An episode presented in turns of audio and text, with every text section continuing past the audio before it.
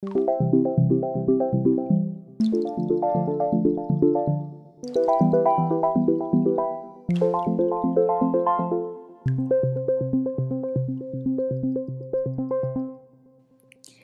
everyone, welcome to Pills and Needles, the podcast about mental health and tattoos. In this episode, we're going to talk about triggers and signs. I don't know if you're to hear a snoring dog in this episode because he is wide awake.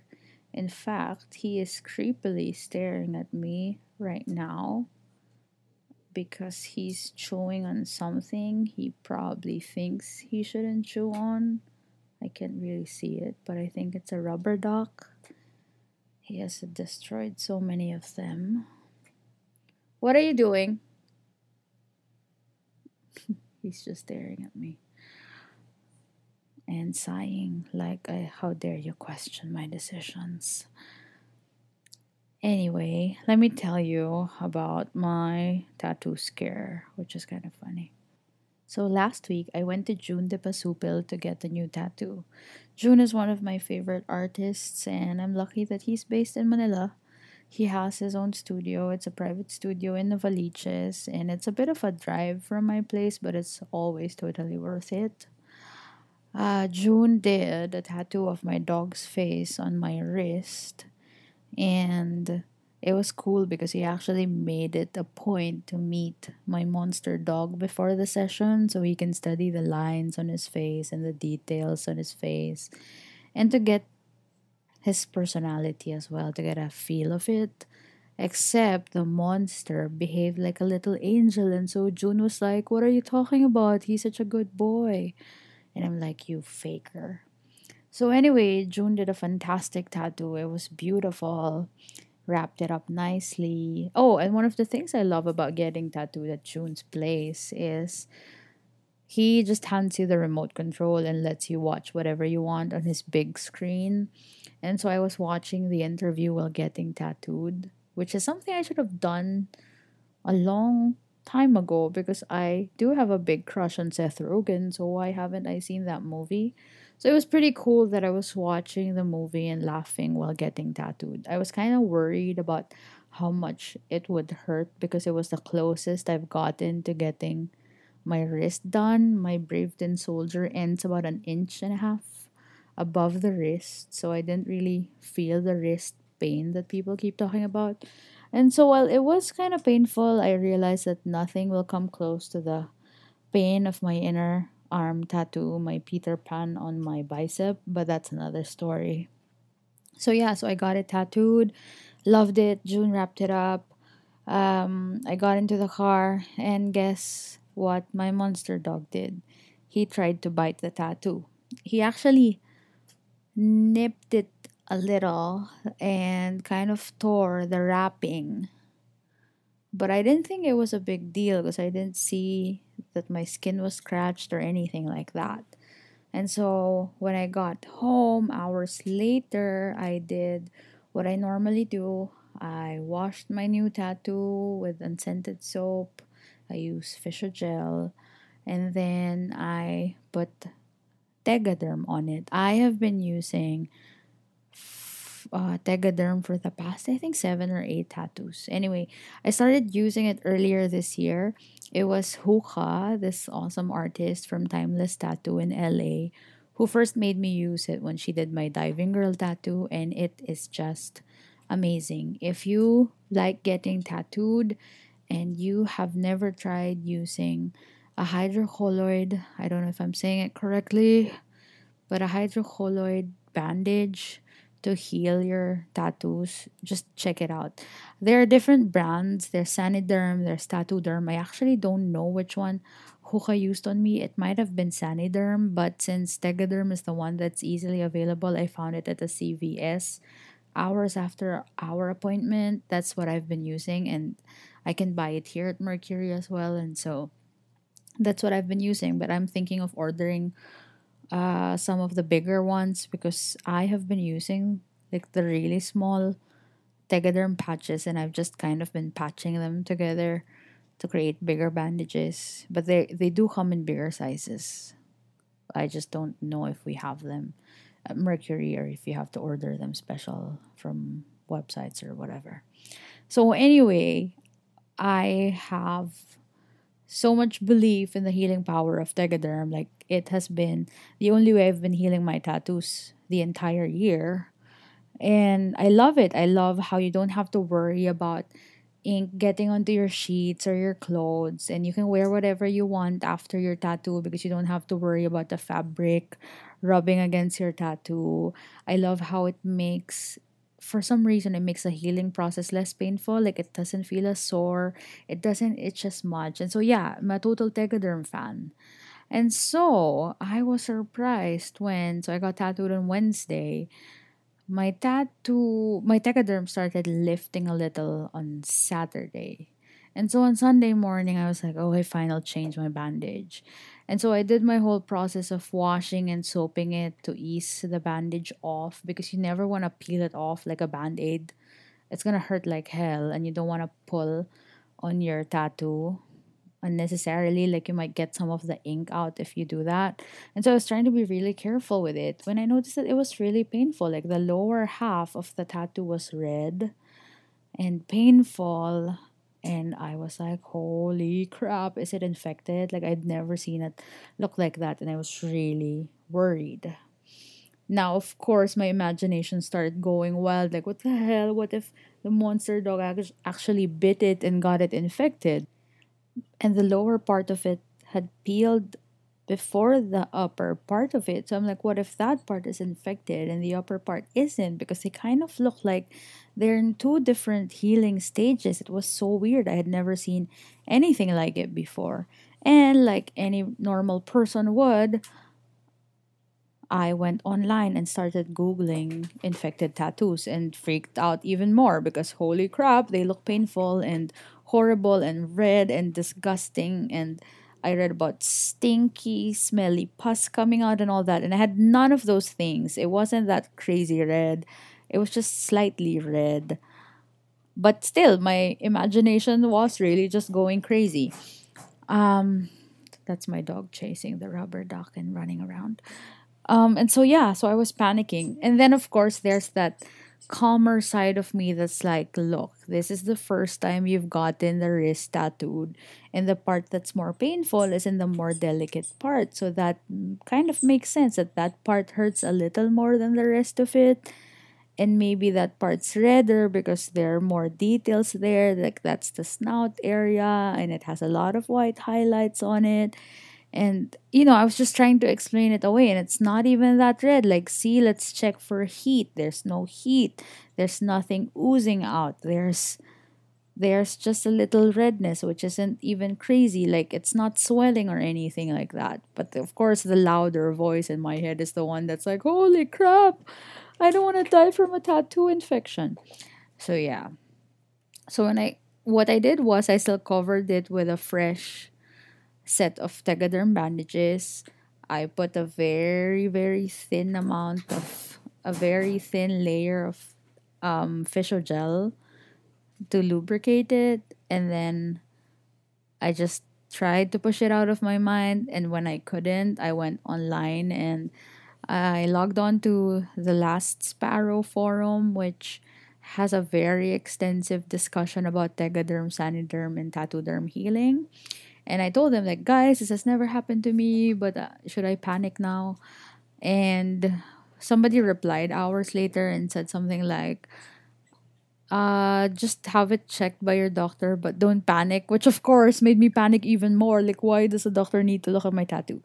Anyway, I'm very lucky because I have doctor friends, and so when I couldn't resist anymore and when I was really just I just really wanted to put my mind at ease, I sent a message and asked, um, do you think my tattoo is infected? And and they were like, send a picture and let's see. And they're like, no, we don't think so.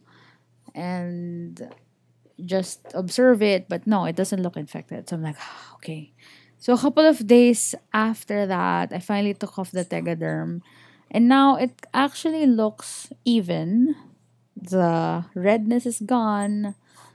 It looks like any normal tattoo. So yeah, I was worried I was worried for nothing. I think it was only the fact that it was a delicate area, it's the wrist area. that made me think that it was infected because it was a little more sore than usual. But yeah, it's healing really nicely. It's in that wrinkly, shiny stage, and I cannot wait until it's fully healed because it looks really good. I'm so excited about it. And I'm getting another tattoo soon, I think in a couple of weeks. It should be next week, but I have a work trip, so I had to push that appointment to the week after. Anyway, back to mental health. Although that story sounds like a mental health story too because of my anxiety, right? Uh, let's talk about triggers and warnings. When people first heard about, you know what, hang on, this crazy dog is just acting too crazy and I think he's making too much noise and the mic is picking it up. I cannot wait until he calms down. I think I'm gonna wait until he calms down. Yeah, that's a good idea. Okay, I'm back, and the monster dog is no longer running around. Instead, he's sitting on the bed and he's staring at me like his face is about a foot away from mine, and he's just staring at me. I wanted to talk about triggers this week. Um, whenever people find out about my diagnosis, one of the first things they ask is what happened, what caused it, what was the trigger. And every time I'd say there was no trigger, like I was literally fine one minute and then completely weird the next, they wouldn't believe me. Like they really refused to believe me. And they would push, like, maybe you were stressed at work. And I'm like, I'm always stressed at work. I've I thrive on that stress. I mean, that's part of my job. And I actually work best under pressure and so that's not it and they tried to push like they ask other things were you sad about anything? And like no i wasn't. And i understand this need. As people we always need explanations. We always need for there to be a reason for something. I think that's how we i don't know calm ourselves or that's how we put our minds at ease. And I think that the idea that depression can hit you without a trigger is a lot more scary than knowing, oh, yeah, because she had a breakup, that's why it happened, or somebody died and so she got depressed. That makes a lot more sense. But if you hear that someone was literally fine one minute and then just not okay the next, what's to stop that from happening to you? It's a lot scarier. And I get it. So I get that need for an explanation. Um, and so, yeah, but in my case, there really wasn't something that happened. There was no major trigger. And my doctor was explaining it to me that I was just genetically predisposed to it. Now, it's a lot harder for people of our generation to know if we were genetically predisposed because, seriously, how many of our parents or grandparents have actually gone to a shrink? For a lot of them, just the idea of seeing a doctor, a psychologist, or a psychiatrist is something that they would refuse to even consider. They're like, no, I'm not crazy. Like, it's for them, they have that notion that the minute you go to a shrink, there's something wrong with your head. And it's hard. We are fighting against generation after generation of misconceptions about mental health. And I will go deeply into this when I cover telling your family and breaking the news to them, which I think I might do in the next episode. But for now, let's talk about triggers first and how we figured out that I was genetically predisposed to it. Um, so I was the person I was talking to about this was of course my doctor and the other person is my aunt Marie who is a clinical psychologist based in Seattle. She's retired actually, but after I told her about my depression, she told me that I am genetically loaded and I do feel like I am genetically loaded on both sides of the family. It was only after my diagnosis that I discovered uh, different stories from different people in my family that proves that I am genetically predisposed to it. I don't want to tell those stories because I feel like the people involved should tell those stories when they're ready, if they ever feel ready. But yeah, I am genetically loaded and uh, so for me that is the reason that it happened that i became depressed it's just uh, neurochemistry for me. The doctor said it in this way there's a chemical imbalance in your brain and my aunt she said that when you have a satisfying life like you do lots of support and anxiety and depression grow that's a different kind of anxiety and depression. It's it's predisposition and it speaks to neurochemistry. So yeah it was like essentially i was like a ticking time bomb when it came to depression and she's like it's nobody's fault and the, the funny thing is i never even thought of blaming anyone for it i never thought that oh this is because of my genetics and whatever. My concern was really just getting better. So I wasn't out to point fingers or figure out where it came from. I just wanted to get better. But there are different triggers for depression, and these are the things that in many cases lead to it. Let me read to you the list. Okay, factors that may increase the chance of depression include the following abuse, physical, sexual, or emotional abuse can increase the vulnerability to clinical depression later in life. I am reading from WebMD. Certain medications. Now, this is the weird thing. If you are ever given medication and you look up the potential side effects, you will see that antidepressants can cause depression, which is why it's so important to be able to figure out which medicine is right for you and it's not making you worse. Um, I think I failed to mention a really important point in last in the last episode, which is I know a lot of people are against medication and while I say that it works for me and it has worked for me, I am not telling you that you should be medicated. What I'm telling you is you should go to a professional and then figure it out together if that's the next step that you should take. I am in no way telling every single person going through something that you should be on meds. It is an option for sure, but it's something that you need to decide on and something that you need to consult a doctor with before deciding on because it is a major step but it can be life changing in a good way. It really depends on you. So I'm not like telling you like shove pills down your throat. Definitely not. I'm just saying it's an option and it works. It works for me. And if that's what your doctor thinks you need, it's not a bad thing to say yes to it. Anyway, conflict is another cause of depression um, depression in someone who has the biological vulnerability to develop depression may result from personal conflicts or disputes with family members or friends. Death or a loss is another depression trigger. Sadness or grief from the death or loss of a loved one increases the risk of depression for sure. And then, like I said, genetics um major events. And this is the thing that i don't understand. It says that even good events like starting a new job or graduating or getting married can lead to depression like moving losing a job or income getting divorced retiring all these things. Uh, other personal problems like social isolation can cause depression as well. Serious illnesses can co- um, depression can coexist with major illnesses.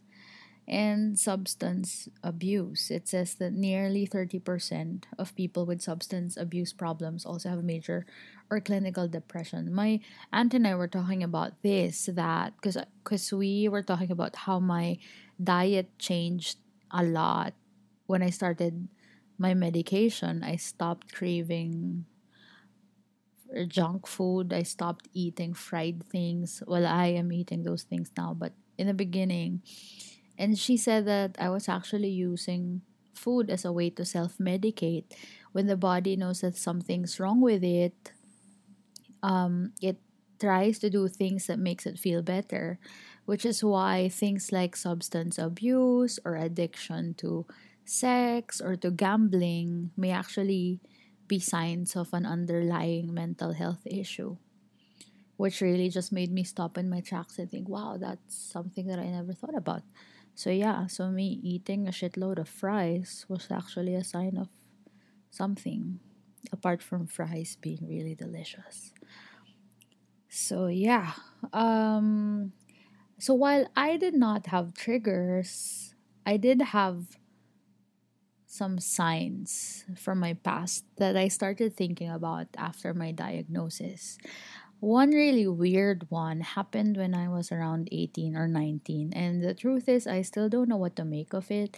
And this was something that took me years and years and years before I finally told someone about it because for a really long time I felt shameful of it and I don't know why I shouldn't, but yeah, I just had that feeling of shame when remembering the story. But what happened was uh, my grandfather, my dad's dad, was in the hospital. This was one of his last stays in the hospital. He wasn't, he didn't die soon after this. Like, I think he died maybe months or weeks after. It wasn't like he didn't die on this hospital stay, is what I'm trying to say. Anyway, as kids, whenever there were family members in the hospital and the hospital was really near our house, it was like two blocks away. We weren't really allowed to go and visit. They didn't want expose they didn't want to expose us to germs. Or I don't know what the reasons were, but we weren't just we weren't allowed to hang out in the hospital. But for some reason my grandfather asked me to go to the hospital to see him, to visit him while he was there. And I remember I went alone and he I can't remember everything that he said that day, but the thing that stayed with me was he said, You will find it very difficult to make your life happy. I was 19 at that time, I think 18 or 19. I don't know what it was. It wasn't it wasn't like he was giving me life advice because I don't remember him saying anything constructive apart from that that it was going to be difficult for me to make my life happy. Good luck. It felt like that. It wasn't like life will be difficult for you, so do this, this, this and this. No, it was really just that. Like he was stating it as fact that my life would eh, like it would be hard for me to be happy. Um it was so weird it was so weird that I couldn't remember the rest of the conversation. I couldn't remember what I said to him. All I remembered is that he said that, and I felt so weird after. But given how stubborn I've always been, my reaction to it was, I'm going to prove you wrong. And so I would like to think that I have been a happy person. And despite the depression it's still funny to me and i am still happy and i find joy in so many things. And so yeah but that kind of made me think like why would he say that to me? What i i i want to think that he loves me and i saw that love for me in so many different instances in my life. I did grow up in a house with him so he was there all the time but I don't know what made him say that. What did he see in me? So I started thinking like did he see things in me that that that I don't know that made him think that this girl is going to be sad? Did he see signs of my depression long before it reared its head? I don't know. So it's one of those weird things. It kind of felt like a curse too. It's really so weird. But yeah. Um I still think of my grandpa with fond with fondness and I it's funny that I'm talking about this on November 1 the day when everybody visits their dead relatives but yeah I still love him a lot and that little conversation hasn't tainted my love for him and my memories of him but it's just really weird right like how many grandparents would say that to their grandkids like this is my fa- last thing for you before I leave this world. You're going to be unhappy. Bam. It's crazy. Okay. The other sign is my addictions. Those people who know me well know that when I like something, I really end up liking things. And there are things in my life that I like too much. I have the propensity to get obsessed with things and to collect things. I collect, well, I've kind of slowed down, but yeah, I do. I can't stop buying books. I collect Doc Martens. I like Gudetama, the Sanrio San Egg. I like Duffy and ShellieMay, the Disney Bears. I like Russ Trolls. I like a lot of things, cute things. And I don't know, when my aunt started talking about addiction as a form of self medication, I started to wonder if that was another manifestation of the imbalance in my brain. And I did notice that my addictions would kind of intensify when I am starting to be unhappy in a relationship. So I don't know. I may be overanalyzing myself, but I feel like my brother and I have had this conversation multiple times that we do have we do have that addictive gene. We do have the tendency to like things too much and that is the reason I have never started smoking or taking drugs except for the weed brownies that I ate at a friend's party and sent me to Mario's warp zone. Another sign would be I don't know if you remember if you were ever on Flickr heavily like I was, but in 2009, long before selfies and duck faces were a thing, long before Instagram, a lot of people on Flickr were doing the 365 days project where you were supposed to take a creative selfie self portrait. Selfies weren't a thing yet, so we call them self portraits. Um, we were supposed to take creative self portraits every day, and my longest run lasted 183 days. And it was only after my diagnosis that I realized how sad the pictures looked like most of my pictures looked sad. I wish you could see. I don't know if I finally get around to updating the Pills and Needles podcast Instagram. I think I might post some of these so you can see them. Um, so I actually showed some of these pictures to my doctor and I said, Do you think this was a sign of depression back then? And she was like, You could have been depressed on a subclinical level, she said. And then another sign would be my numerous fears. I talked about my fear of death and fear of needles in previous episodes. And I have a lot of other fears. But I don't know. That's just one, one other thing. There are other things right before the depression. I my book came out, my second book came out, and I remember waking up the day after and thinking, why am I not happy? I'm supposed to be happy.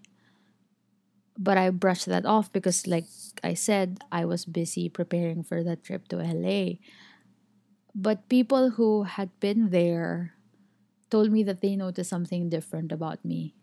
Like I wasn't really there. I don't know but that was one of the things. And also another thing was that my PMS became really bad. Like normally my PMS would be me like, why am I crying? But like oh, and then I realized, oh shit, yeah, because I'm getting my period. But my PMS just got a lot darker. And I remember having a conversation with my friend Tatin, and we were like, shit, is this menopause? Like, are we approaching menopause? Why? Like, why do we have feelings of like for me it was really bad like i would get feelings of dread and it would just be this darkness that would take over this was in the months leading up to my diagnosis so i don't know if that was another sign but yeah so i didn't have actual triggers but i did have little signs along the way and those are the things that i want to talk to you about what else should we talk about halloween I hope you've had a great Halloween. I hope that you spent November 1 visiting your loved ones if that is part of your culture. If not, I hope you had a great Halloween. You dressed up as something nice and funny and weird. And you got a lot of candy. or you made a lot of kids' nights awesome by giving out candy because we are the adults now, and it's pretty sad to think about. But yeah, um, it was good to talk about it. And the dog is actually asleep, but he's not snoring. Wow, it's like he's really trying to mess with me. And that is paranoia. Another mental health issue.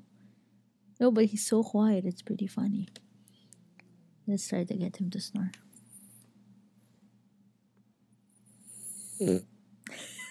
kind of worked. Mm-hmm. There you go. Mm-hmm. and that was Pills and Needles. I know you know this, but if you feel like sending a message, we are on Facebook, on Instagram, on Twitter, and feel free to email pills and needles podcast at gmail.com. Talk to you soon. Thanks for listening. Thank you.